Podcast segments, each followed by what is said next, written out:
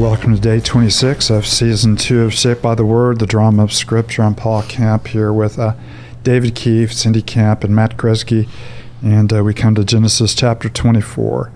Uh, we've just, uh, you know, in our last, you know, time together, talked about the the challenge that God gives Abraham to hold freely the son that He has given them, and uh, here we find um, Abraham coming to the end of his life and making further provision for the promises of God, and Still in the text, the promises of God are hanging by a thread because there is just a single son, and the single hmm. son does not have, you know, a wife. And this is Abraham's uh, desire to get a wife, you know, for Isaac, not from the land of Canaan where he'll be drawn away from, mm-hmm. you know, God, uh, but uh, how God is faithful to His promises. Still is is the the great nation of Abraham is just one right now. it, it, it, was two. He and Sarah. Now it's going down to one, and you see it uh, as you move you move in that. This is one of the longest chapters, uh, you know, in Genesis, and uh, you know, I've been in the habit of trying to read scripture through every year, and I get here and I go, "There's just way too much detail in this passage. Can't we hurry up and get through it?" And we need to realize that when an author slows down and gives us this much detail, repeating elements of the story three times you know through the you know through the entire story. We're just going to cover half of it today. That he is drawing our t- he wants us uh, to see you know he wants us to slow down and read this text and to see you know God's provision in this moment and how God is being faithful to His promises to Abraham. So we pick up in uh, uh, chapter 24 and with verse one. Matt, why don't you uh, pray for us before we read the text? Yeah, let's pray. Father, we um, thank you for the the grace that we have in Christ Jesus that we can draw near to you with confidence, knowing that we are accepted and loved, chosen by you, found in you. And we also thank you for the, the reminder that as we do draw near to you, you draw near to us. And, and that's what we ask, Father, that as we read your word, you would draw near to us, use it to transform us into the image of Christ, not just that we would know more about you, um, not that we would have just a greater knowledge of, of Scripture, um, but that we would have a deep and vibrant uh, relationship with you, um, Father. So fill us with, with wisdom, with knowledge, with insight, um, with your heart and with your character. Um, Father, would we be your people in this place and would your word accomplish its purposes in us? It's in Christ's name we pray. Amen. Mm-hmm. Genesis chapter 24. And we'll read half the chapter, you know, today, and we'll leave you hanging till Monday when we'll pick up the story on the other end. Just a reminder that we have provided for you a reading from the Psalms in the weekend, just as a change of pace, but not only as a change of pace, to prepare your hearts as you move toward the gathering of God's people on Sunday to worship together and to focus our hearts and minds on Him. Uh, Genesis chapter 24, verse 1. Abraham was now very old. He was 100 years old whenever uh, Isaac was born. He's now very old. And the Lord had blessed him in every way. He said to the senior servant in his household, the one in charge of all that he had, Put your hand under my thigh. I want you to swear by the Lord, the God of heavens and the God of earth, that you will not get a wife for my son from the daughters of the Canaanites among whom I am living, but you will go to my country and to my own relatives and get a wife for my son Isaac. Servant asked him, What if the woman is unwilling to come back with me to this land? Shall I then take your son back to the country that you came from? Make sure that you do not take my son back there, Abraham said. The Lord, the God of heaven, who brought me out of my father's household and my native land, and who spoke to me and promised me on an oath, saying, To your offspring I will give this land, he will send his angel before you, so that you will get a wife for my son from there. If the woman is unwilling to come back to you, then you will be released from this oath of mine. Only do not take my son back there. So the servant put his hand under the thigh of his master, Abraham, and swore an oath to him concerning this master. Then the servant left, taking with him ten of his master's camels, loaded with all kinds of good things from his master. He set out for Aram Naharaim, and he made his way to the town of Nahor. He had camels. He had the camels kneel down near the well outside the town. It was toward evening, the time when women go out to draw water. And then he prayed, Lord, God of my master Abraham, make me successful today and show kindness to my master Abraham. See, I'm standing besi- beside the spring, and the daughters of the townspeople are coming out to draw water. May it be that when I say to a young woman, Please let down your jar that I may have a drink, and she says, Drink, and I'll water your camels too, let her be the one you have chosen for your servant Isaac. By this I will know that you have shown kindness to my master. Before he had finished praying, Rebecca came out with her jar on her shoulder. She was the daughter of Bethuel, son of Milcah who uh, was the wife of Abraham's brother Nahor. The woman was very beautiful, a virgin. No man had ever slept with her. She went down to the spring, filled her jar, and came up again. The servant hurried to meet her and said, Please give me a little water from your jar. Drink, my lord, she said, and quickly lowered the jar to her hands and gave him a drink. After she had given him a drink, she said, I'll draw water for your camels too until you've had enough to drink. So he quickly emptied her jar into the trough, ran back to the well, drew more water, and drew enough for all of his camels. Without saying a word, the man watched her closely to learn whether or not the Lord had made his journey successful. When the camels had finished drinking, the man took out a gold nose ring weighing a beka and two gold bracelets weighing ten shekels. And then he asked, Whose daughter are you? Please tell me, is there any room in your father's house for us to spend the night? She answered him, I'm the daughter of Bethuel, the son that Milcah bore to Nahor. And she added, We have plenty of straw and fodder, as well as room for you to spend the night. Then the men bowed down and worshiped the Lord God, saying, Praise be to the Lord, the God of my master Abraham, who has not abandoned his kindness and faithfulness to my master. As for me, the Lord has led me on a journey to the house of my master's relative. The young woman ran and told her mother's household about these things. Now Rebekah had a brother named Laban, and he hurried out to meet the man at the spring. As soon as he had seen the nose ring and the bracelets on his sister's arm, and had heard Rebekah tell what the man had said to her, he went out to the man and found him standing by the camels near the spring. Come, you who are blessed by the Lord, he said. Why are you standing out here? I have prepared the house and a place for the camels.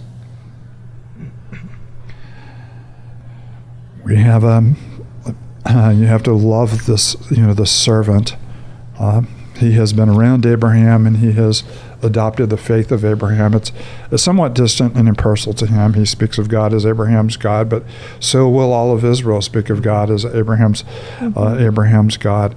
And uh, he has the same confidence, you know, that God is going to fulfill His promises to Abraham that Abraham himself mm-hmm. had. And so you see an expansion of, you know, the first you know, a few verses where we're introduced, you know, to Abraham that God is is, is blessing him Matter of fact, you, you, see that at the beginning of the text, he had blessed him greatly in every way. Mm-hmm. Uh, so you see the fulfillment of those promises. And of course, when you have 10 camels loaded down with good things, you know, that that's, you know, one suitcase. You, carry a lot of good things in one yeah. suitcase, but when you have 10 camels loaded down, you know, with, not all your stuff. With, with good things, you know, that's, uh, that's a pretty, uh, that's a pretty nice indication of, uh, of blessing. Or just when you have 10 camels, you, you already have a lot. Mm-hmm. And we learn a, a, lot in this passage, right, of, of how God's continuing the, the promise to Abraham forward through the line mm-hmm. of Abraham, but also just that fulfillment of of this covenant, you know, relationship. We've, we've talked mm-hmm. about this mm-hmm. some, where you know God tells Abraham, you know, I will bless you, but then He also says, you know, I will bless those who bless you, and and we're watching the outworking of that as well, where um, this servant, you know, comes to know God as you know Abraham's God because mm-hmm. underneath, you know, th- by being connected to Abraham, he's entering into the blessing of that relationship, and um, just a reminder of God's continuing to fulfill His promises. Um, and, and, you also have to love um, mm-hmm. even how they refer. I want you to swear by the Lord, the God of heaven and the God of earth.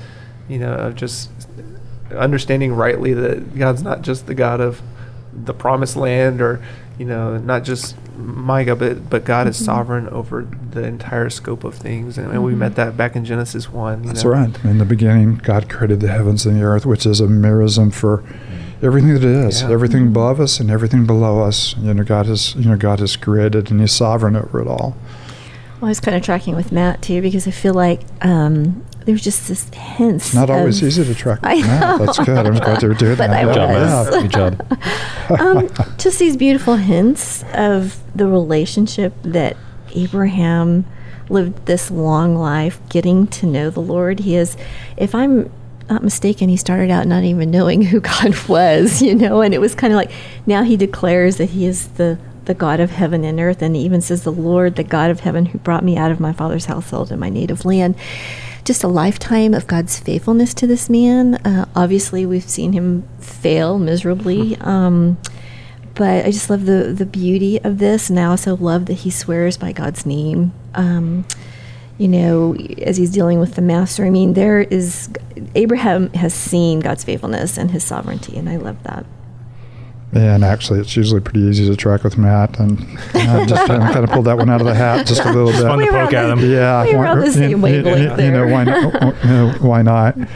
Uh, but it is, uh, uh, you know, you you uh, uh, see the nice movement of God, you know, in, in all of this. That uh, you know, the very woman that comes to pour water is is from Abraham's you know family, mm-hmm. and uh, is everything um, everything that uh, everything that you would look for you know, look for in a wife you know for you know for your your your son uh, in this moment. She is a, a deep servant's heart.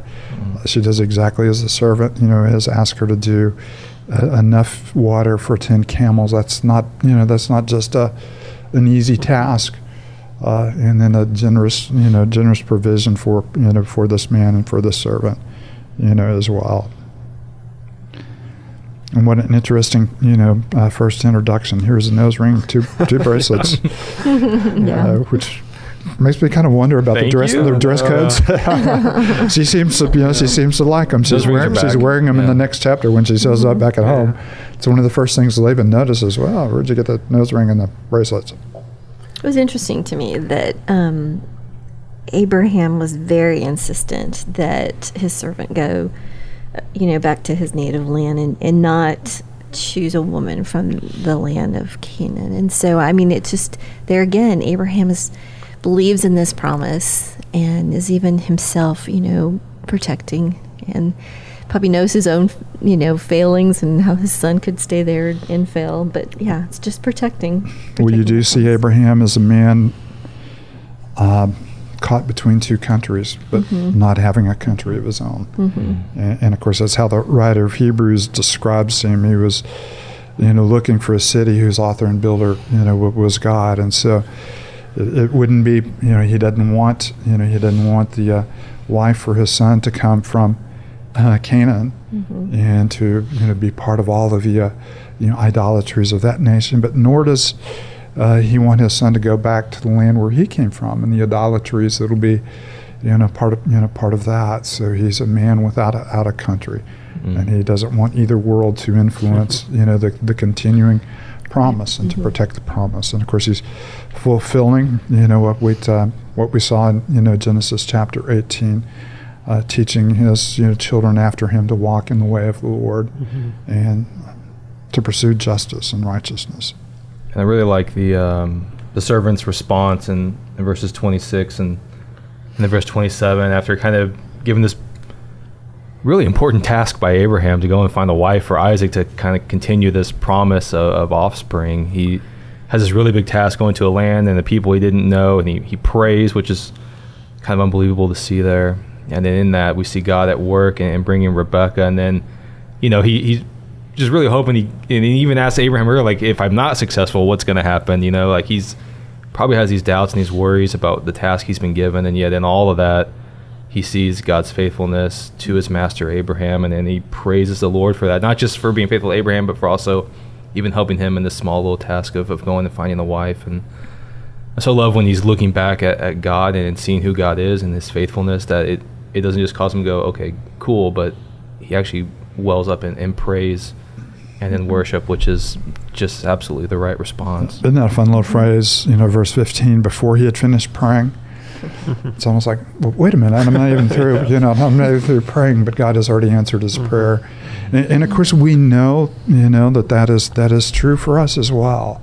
That doesn't mean God's timing is immediate, but it means God is always working, you know, to answer our prayer. Mm-hmm. And uh, God is attentive to the prayer mm-hmm. of, of His people. Mm-hmm. And so, whether we see immediacy or, or not, we do know that uh, because of our covenant relationship with Him, that uh, we have His ear and He is eager to hear our prayer and to answer according uh, accordingly when we pray, you know, His will. And we're also grateful that sometimes He refashions the things that we hope for, you know, in order to give us, you know, something, you know, something better as well.